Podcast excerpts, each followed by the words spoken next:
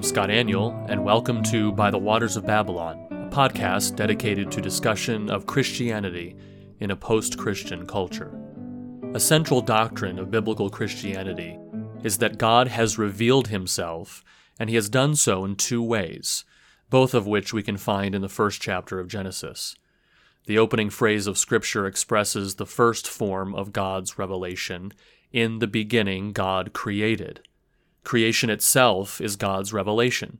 It is God revealing certain things to us, which is why we sometimes call this God's natural revelation or God's general revelation. But then verse 3 of Genesis 1 expresses the second form of God's revelation, and God said. And again in verses 6, 9, 11, 14, 20, 24, and 26 of Genesis 1, we find God revealing himself through spoken words. And then in verse 28, after he created Adam and Eve, God blessed them and God said to them. And then in Genesis 6:13, God said to Noah. And in Genesis 12, the Lord said to Abram. And in Exodus 3, God called to Moses out of the burning bush, and later at the foot of Mount Sinai, God spoke the words of his law to his people. And as Hebrews 1 tells us, Long ago, at many times and in many ways, God spoke to our fathers by the prophets, but in these last days he has spoken to us by his Son. So God has revealed himself not only through what he has made, his natural revelation, but also through what he has said, what is sometimes referred to as God's special revelation. And many of these words were written down by holy men as they were carried along by the Holy Spirit, 2 Peter 1:21 compiled into the Holy Scriptures, which Paul says are able to make you wise for salvation through faith in Christ Jesus, these Scriptures being breathed out by God. So God has revealed himself, and he has done so both through his natural revelation, what he has made, and through his special revelation, what he has said. Perhaps one of the most succinct and indeed beautiful articulations of these two forms of God's revelation is found in Psalm 19. This psalm describes both God's natural and special revelation in a strikingly vivid poem. In fact, C.S. Lewis wrote, quote, I take this to be the greatest poem in the Psalter and one of the greatest lyrics in the world. Psalm 19 is unique for a number of reasons, not the least of which is its genre. In the Psalter, we might expect to find songs of praise or even songs of lament, but Psalm 19 is neither of those. In fact, it reads more like a proverb than it does a psalm, which is why it's often referred to as a wisdom psalm. But another unique characteristic is its focus on God's revelation, His Torah, law. These unique features are found in only two other Psalms in the entire 150 Psalm 1 and Psalm 119. These three Psalms are wisdom Psalms that focus on God's revelation. And so let's consider what Psalm 19 says about God's natural revelation and his special revelation, and then notice what it says about the proper responses we should have to God's revelation. First, verses 1 through 6 express God's natural revelation. The heavens declare the glory of God, and the sky above proclaims his handiwork. This is the natural created order heavens, skies, and what God has made. And these opening verses poignantly say, What God has made reveals things about him. Creation is God's revelation. It reveals his glory and his handiwork. And not just some of creation, all of creation is God's revelation. The psalmist uses poetic expressions in verse 2 to communicate this. Day to day pours out speech, and night to night reveals knowledge. From morning till evening, day and night, what God has made reveals his glory and handiwork. Nature is God's speech and knowledge revealed to us. As Maltbie Babcock wrote, This is my Father's world. In the rustling grass I hear him pass. He speaks to me everywhere. But I want to stress one point here that I've said several times that we often take for granted because we say it so often. Nature is God's revelation. God created the heavens and the earth, and he did so intentionally to reveal himself. Nature is the voice of God. We know this, we affirm this, but I think sometimes, especially in our modern scientific naturalistic society, we tend to view nature as apart from God, sort of doing its own thing. No, nature is God's revelation just like Scripture is, but it does differ from Scripture in a couple key ways, and they are communicated in this psalm. First, nature reveals God without words. Notice what David says in verse 3 There is no speech, nor are there words whose voice is not heard. It's interesting. He just said in verse 2 that day to day pours out speech, so nature is God's speech, but then he says just two phrases later, there is no speech in nature. In other words, David is clarifying what kind of revelation nature is. What God created is like speech. It reveals something about him, but it is not exactly speech. It is not actual words. We do not actually hear the audible voice of God in nature. When we sing, In the rustling grass I hear him pass, he speaks to me everywhere, we don't mean that literally. There's no audible sound or voice. But that does not make nature any less God's revelation. It just reveals God in ways other than words. God's spoken revelation does do some things that his natural revelation cannot, which we'll look at in a moment. But the fact that nature reveals God without words actually allows it to reveal God to us in ways that words cannot. Which leads us to the next point God's natural revelation is universal. That cannot be said for his spoken special revelation. You have to be able to read, or at least listen to Scripture, in order to understand what God wants to reveal through Scripture. But what God reveals through what he has made is universal. This is what David communicates in verse 4. Their voice goes out through all the earth, and their words to the end of the world. There is no place on earth, nor is there any person on earth, where God's natural revelation does not reach. It is universal. In fact, the apostle Paul quotes this verse in Romans 10:18 to argue that Israel has no excuse for rejecting God's revelation, for their voice has gone out to all the earth and their words to the end of the world. God's natural revelation is universal. David uses the image of the sun to picture this beginning at the end of verse 4.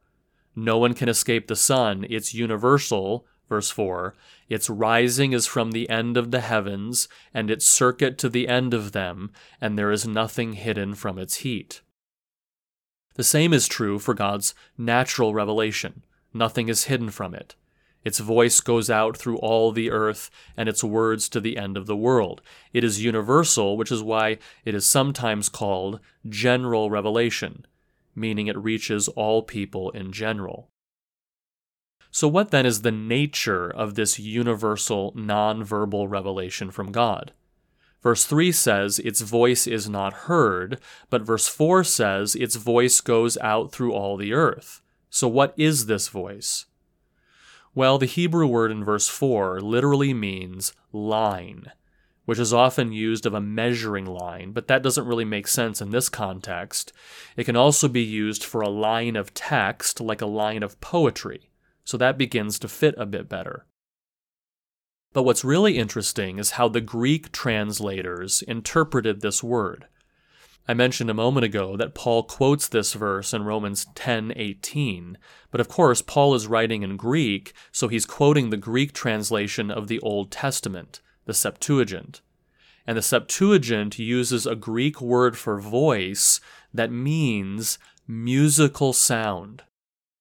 In other words, nature communicates revelation from God to us, not in actual words, but more like music, non-verbal communication of the beauty and order of God.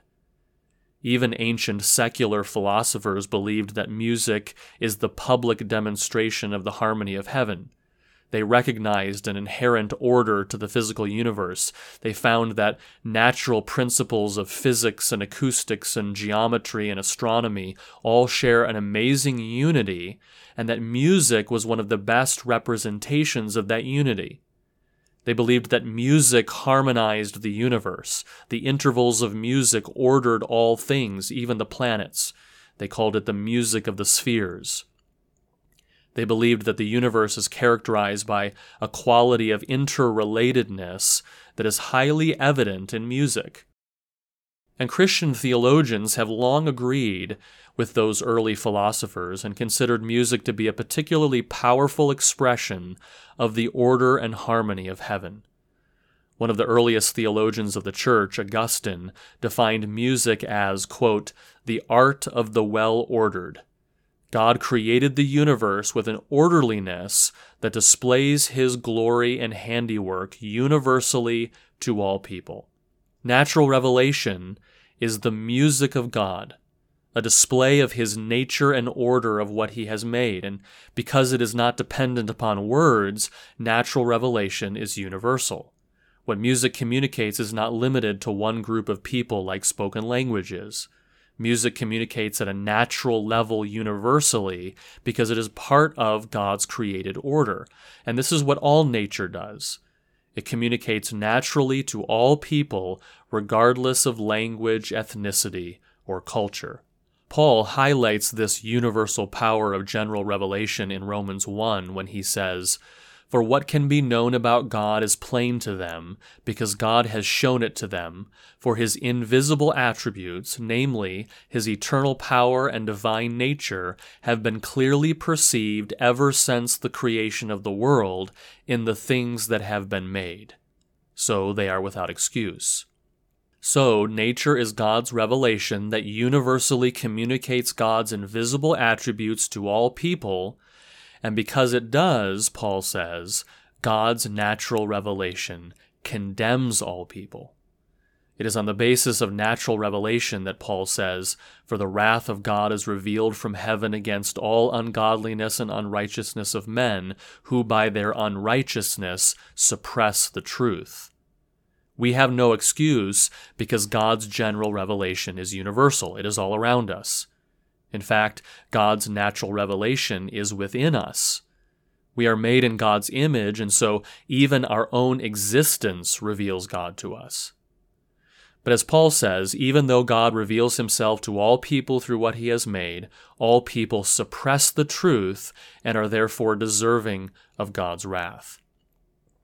In fact, David expresses this very idea in two ways when he describes natural revelation in the first six verses. First, he uses the generic title El, God, in verse 1 instead of Yahweh, the covenant name of the Lord.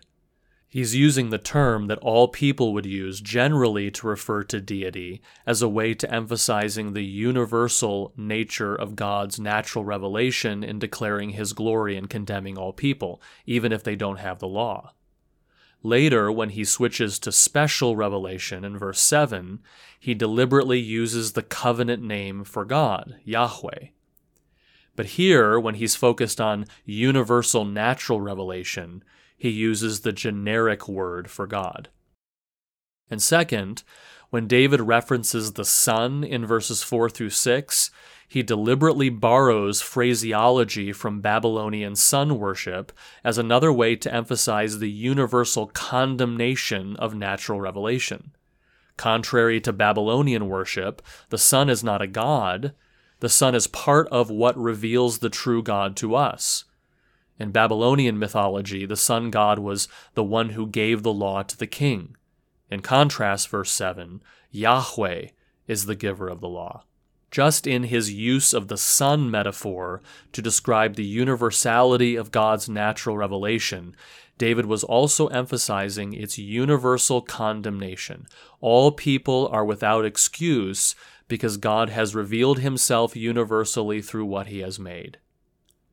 However, the nonverbal musical aspect of God's natural revelation that enables it to be universal is also a weakness.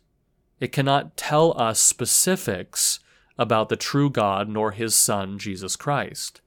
This is another reason it is called general revelation. It is general in that it is given to all mankind in general, and it is also general in that it only gives a general revelation of God.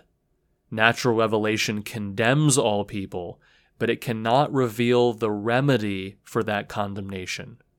This is why we need a second special revelation from God. Verse 7 shifts the focus from God's natural revelation to what some call his special revelation, specifically here, the law, the Torah of the Lord. David uses six different terms in the following verses to describe God's special revelation law, testimony, precepts, commandment, fear, and rules. These six terms are spread throughout the Psalms, but only Psalm 19 and Psalm 119 use all six. The first term, Torah, gives no question as to what David is talking about God's inscripturated, authoritative written word. In its narrowest sense, the term refers to the first five books of Moses, but it can also refer to all of the Old Testament scriptures. Most of the books of the Old Testament are quoted in the New Testament by Jesus and his apostles as authoritative scripture. And New Testament authors also refer to other parts of the New Testament as scripture. For example, Paul refers to Luke's writings as scripture in 1 Timothy 5:18. Peter refers to Paul's letters as scripture in 2 Peter 3, and Paul calls his own writings, quote, a command of the Lord, 1 Corinthians 14, and the word of God, 1 Thessalonians 2. In other words, God's special revelation spoken of here by David is the 66 books of the inscripturated Word of God. Paul calls God's special revelation the sacred writings and says that Scripture is breathed out by God. We use the term inspired to capture this truth. Human authors penned the words of Scripture, but Peter teaches that they spoke from God as they were carried along by the Holy Spirit. So the Bible is God's inspired special revelation. David also lists six characteristics of special revelation perfect, sure, right, pure, clean, and true, and six benefits of special revelation. It revives the soul, makes wise the simple, rejoices the heart, enlightens the eyes, endures forever, and produces righteousness. David is not really trying to be technical with all these terms. Remember, this is poetry, not a scientific textbook.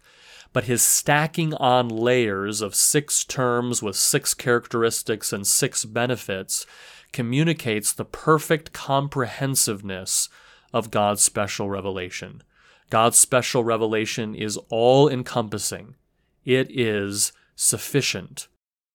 And that is exactly what is communicated with the terms themselves. The Word of God is perfect, it is without error.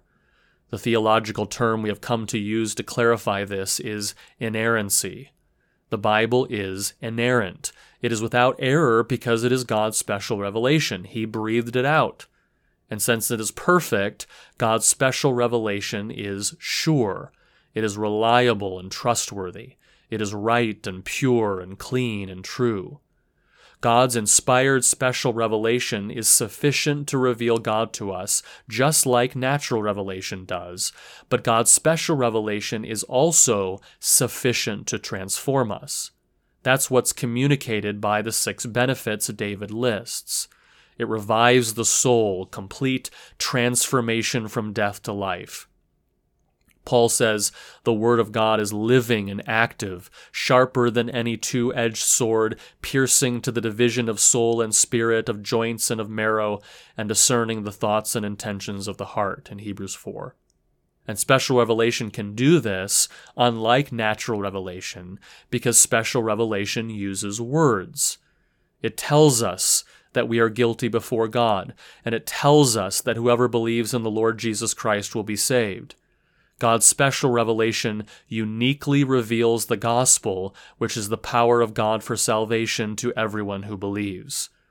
And special revelation is profitable, as Paul says, to teach, reprove, correct, and train in righteousness, so that the man of God may be complete, equipped for every good work. David also says God's word makes wise the simple. Wisdom is the ability to fit things together properly. We gather all the information of life around us, and wisdom enables us to know how all that fits together as God intended. My favorite illustration of the difference between knowledge and wisdom is that knowledge is knowing that a tomato is a fruit, but wisdom is knowing that a tomato doesn't belong in a fruit salad. This is important because the sufficiency of Scripture doesn't mean that the Bible explicitly addresses each and every decision or issue that we might face. The fact is that we face a lot of decisions the Bible does not explicitly address but the Bible is sufficient to make us wise so that when we face a decision it doesn't explicitly address, we are able to determine what fits with how God designed the world to work and with what He has revealed through both natural and special revelation. That's biblical wisdom. In particular, Paul says that God's special revelation is able to make us wise for salvation through faith in Christ Jesus. Natural revelation cannot do this. But God's Word, which reveals Jesus Christ to us, is able to recognize God's design for all creation to worship and glorify Him, to recognize that sin destroys that purpose and deserves judgment, and that the only fitting response is unreserved faith in the sacrificial atonement of Jesus Christ, the Son of God.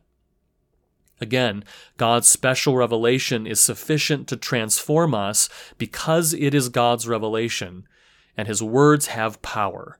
His words created nature, and His words transform hearts. The Holy Spirit of God inspired this revelation, and so the Holy Spirit of God will sanctify us through the very revelation He inspired. God's special revelation is everything we need for life and godliness. God's very words have power to enact his will. And for this reason, verse 10, more to be desired are they than gold, even much fine gold, sweeter also than honey and drippings of the honeycomb. Moreover, by them your servant is warned, in keeping them there is great reward. This is exactly what Psalm 1 promised. The blessed man, Psalm 1 teaches, will delight in the law of the Lord. He will meditate on it day and night. He will recognize the authority and inerrancy and sufficiency of God's special revelation, and he will muse on God's words so that he is transformed into God's image from glory to glory. But keep one very important truth in mind that distinguishes God's special revelation from his natural revelation because it is expressed in written words, it is only sufficient for those who have those written words. How will they call on him in whom they have not believed? And how are they to believe in him of whom they have never heard? And how are they to hear without someone preaching?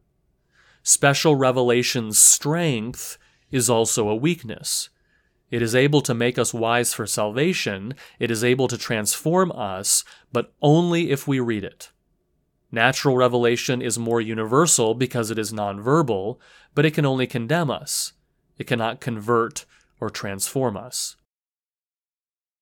So in Psalm 19, David presents these two forms of God's revelation his natural revelation and his special revelation. Both reveal God to us, but they do so in different ways. Natural revelation is nonverbal and universal, while special revelation is contained within the written Word of God. All revelation, however, demands a response, and this is where David concludes the psalm. He concludes with three appropriate responses to God's revelation. The first is confession. Notice verses 12 and 13. Who can discern his errors? Declare me innocent from hidden faults. Keep back your servant also from presumptuous sins. Let them not have dominion over me. Then I shall be blameless and innocent of great transgression. We have already seen how both God's natural revelation and his special revelation condemn us, They reveal to us our incompatibility as sinners with the holiness of God and the way He designed His universe to operate for His glory. Scripture explicitly teaches us that the payment for sin is death. It reproves and corrects us. It warns us, as David just affirmed in verse 11. It explicitly teaches us that if we confess our sins, Christ is faithful and just to forgive us our sins and to cleanse us from all unrighteousness. And so that is exactly what David does. He confesses his sins. And he does so in such a way that relates to the condemnation that comes from both natural and special revelation. He first asks God to declare him innocent from hidden faults, sins he might not even know he has committed without the law, the special revelation of God. As Paul says in Romans 7, if it had not been for the law, I would not have known sin. In other words, just because someone doesn't have the special revelation and might not even know they are sinning does not excuse them. Simply by virtue of universal natural revelation, they are guilty and without excuse. And so David asks forgiveness for those hidden faults. But then also he asks God to help keep him from presumptuous sins, those sins committed in deliberate opposition to God's special revelation. And David knows that through his humble confession of sin, God would count him blameless and innocent of great transgression. David's second appropriate response to God's revelation is dedication. Let the words of my mouth and the meditation of my heart be acceptable in your sight, O Lord, my rock and my redeemer. In response to God's revelation, David commits his life to God. And notice the two aspects of his life he commits to God and their relationship to the two forms of God's revelation. The words of my mouth, which correspond to the verbal special revelation of God, and the meditation of my heart, which corresponds to God's natural revelation.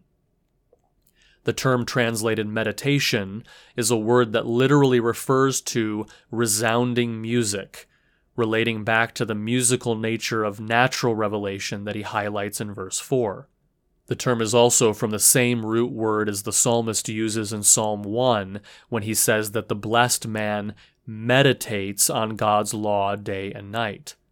So, this commitment to God is not disconnected from God's revelation. David recognizes that commitment to God can happen only by means of and in response to God's natural and special revelation. But notice that final word Redeemer. David's final response to God's revelation is trust in Christ as his Redeemer. He knows from both God's natural and special revelation that he deserves condemnation, and he knows from God's special revelation that redemption comes to those who confess their sin and trust in Christ. One final point about this psalm. The editors of the 150 Psalms organized these songs very intentionally into five books with a very deliberate progression.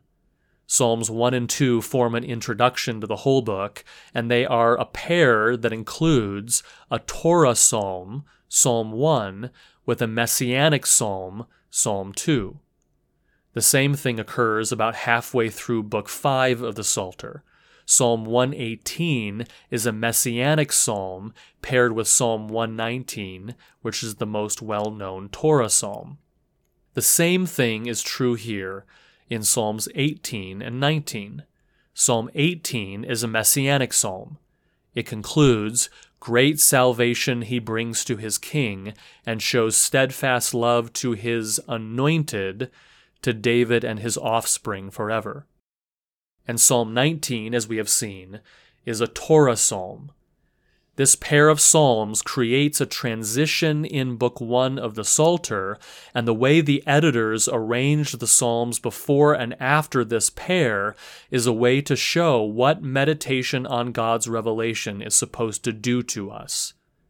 What is fascinating is that there is no mention of the Messiah or the law from Psalms 3 to 17, but once they appear here in Psalms 18 and 19, they are abundant in the rest of Book 1, Psalms 20 through 41. And likewise, there is no explicit confession of sin in Psalms 3 through 17. But after Psalms 18 and 19, confession is abundant. This is the Psalter editor's way, God's way, of showing what happens when a righteous person delights himself in the law of the Lord, Psalm 1, and submits to the rule of his anointed one, Psalm 2. When that happens, as encapsulated in Psalms 18 and 19, when we meditate on God's revelation and delight in it, we will confess our sins, trust in the Messiah as our Redeemer, and we will be blessed. Thank you for listening to By the Waters of Babylon. Please subscribe on Apple Podcasts or other podcasting services, and if you enjoy the podcast, please give us a rating. You can find me on Twitter at twitter.com slash scottaniol. I blog at g3min.org, and for articles, audio, and speaking itinerary, visit scottaniol.com. Join me next time as we discuss issues related to Christianity in a post Christian culture.